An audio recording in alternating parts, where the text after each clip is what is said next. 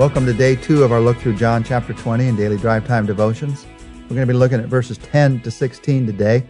And as we begin this chapter, we're talking together about how you and I can see, experience, live out the reality of the resurrection in our everyday lives.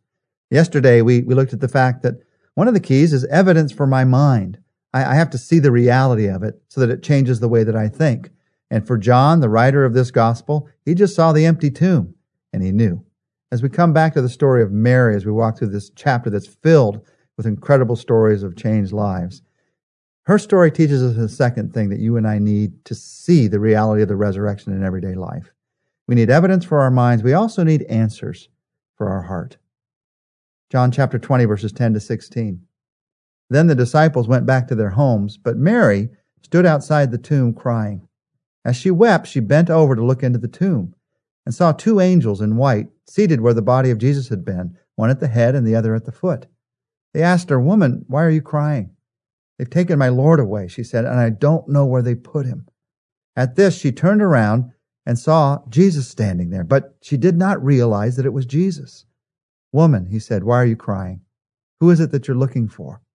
Thinking he was the gardener, she said, Sir, if you've carried him away, tell me where you put him, and I'll get him. Jesus said to her, Mary. She turned toward him and she cried out in Aramaic, Rabboni, which means teacher. You see, John was the first to believe that Jesus was resurrected, but Mary is the first to physically see the resurrected Jesus Christ.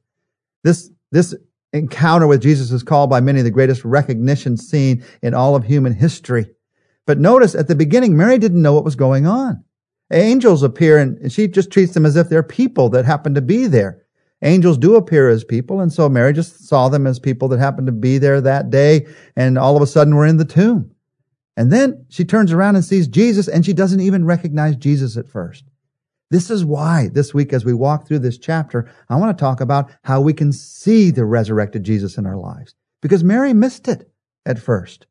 We see this many times in the resurrection appearances of Jesus. That shows us that something needs to happen in us if we're going to re- recognize the resurrected power, daily power of Jesus in our lives. Mary didn't see Jesus at first. And th- I think there were two reasons her tears and her focus. She didn't see Jesus because she was crying. And so through her tears, she couldn't even maybe recognize who it was that was close to her there. She thought it was the gardener. But even more, it was because of her focus.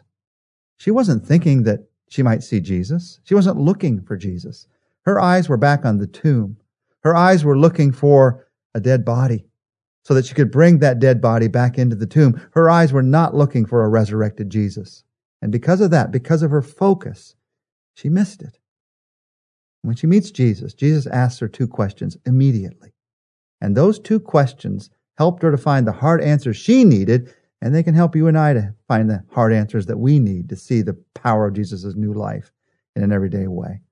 First, he asked her this simple question why are you crying? You see, Mary's heart was a stage in which tragedy and confusion was being played out.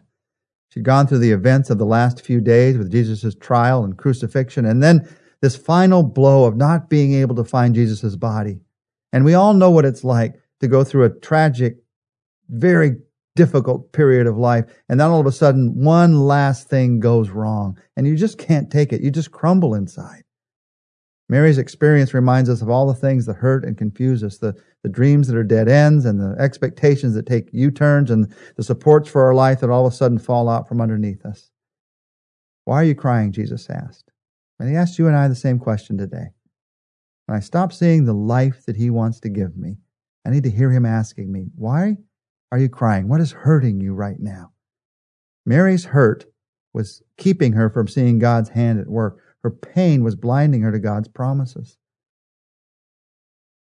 Why are you crying? And then Jesus asks, Whom are you seeking? You go immediately from why are you crying to whom are you seeking? What are you looking for in life? Jesus recognized her tears and he asked her about her tears. He does the same thing for you and I, but he doesn't leave us in our tears. He then asks, Who is it that you're seeking? What is it that you want in life? Who is it that you're looking for? What makes life worth living? for you? Is it all in the past? Is it all in the future? Or can life happen right now? The resurrection declares that God has a kind of life for you to live right now. Jesus asks great questions. He's a better interviewer than Larry King, Barbara Walters, and all of them put together.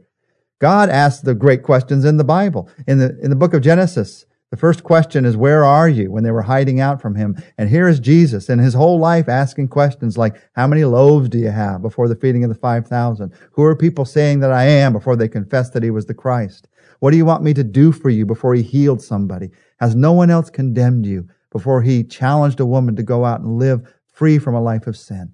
And here, who is it that you're seeking? This question is to lead to something in Mary's life, that her heart's going to see something new. You see, the real question is not what are you looking for, but who are you looking for? It, it's amazing how changing the what of life to the who of life can make all the difference in your heart. When I'm looking for some thing, some circumstance to happen and turn out right so my life can be right, life can be pretty discouraging sometimes. But I'm looking, when I'm looking for the who of life, and that God wants to be a part of my everyday life, love me through everything, grow me through everything, all of a sudden my, my perspective is turned upside down or right side up. And all of a sudden I can see the life that He wants to give me today, no matter what the circumstances I'm facing. Jesus asked Mary some questions, even in a time of confusion, to get her heart to see Him. And as He asks those questions, He leads her to a third thing that you and I need if we're going to see the resurrection as a part of our everyday lives. It's the most important of these three. Number three, we need a relationship for our soul. You see, Mary had two wonderful things happen in her life.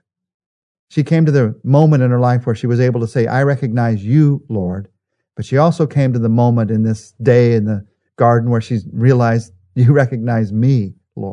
I recognize you, Lord. You recognize me, Lord. And on that was built this relationship for her soul. I recognize you, Lord. At first, she mistook him for the gardener. I wonder who you're mistaking him for right now. He's standing right next to you. God's at work in your life. Jesus is doing thing in your life, and you don't recognize him. Some people say what happens in their lives is a matter just of fate or good luck or maybe personal ability or their own positive feelings. Any good things that come into our lives, the Bible tells us that all good things come down from our Father who's above. Any good things are the result of what he's doing. God, Jesus are still unrecognized in our lives today. Who are you mistaking him for? You see, Mary came to this moment where she recognized him, Jesus. But she came to that moment when Jesus recognized her. You recognize me, Lord. New hope sprang into her life when she heard a single word, a name, Mary, Miriam in, in Aramaic. Remember back in John chapter 10, verse 3, we learned together that Jesus calls his sheep by name. That's exactly what he does here. Mary. Mary had heard Jesus say her name many times before.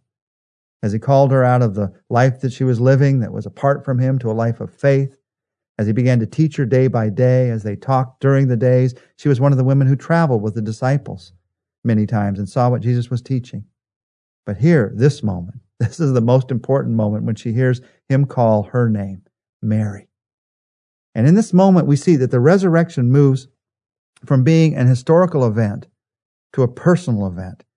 When you and I hear Jesus speak our name, when it becomes a relationship, Jesus is all about relationships. It's interesting to me that the first words of the resurrected Lord are the name of a faithful follower.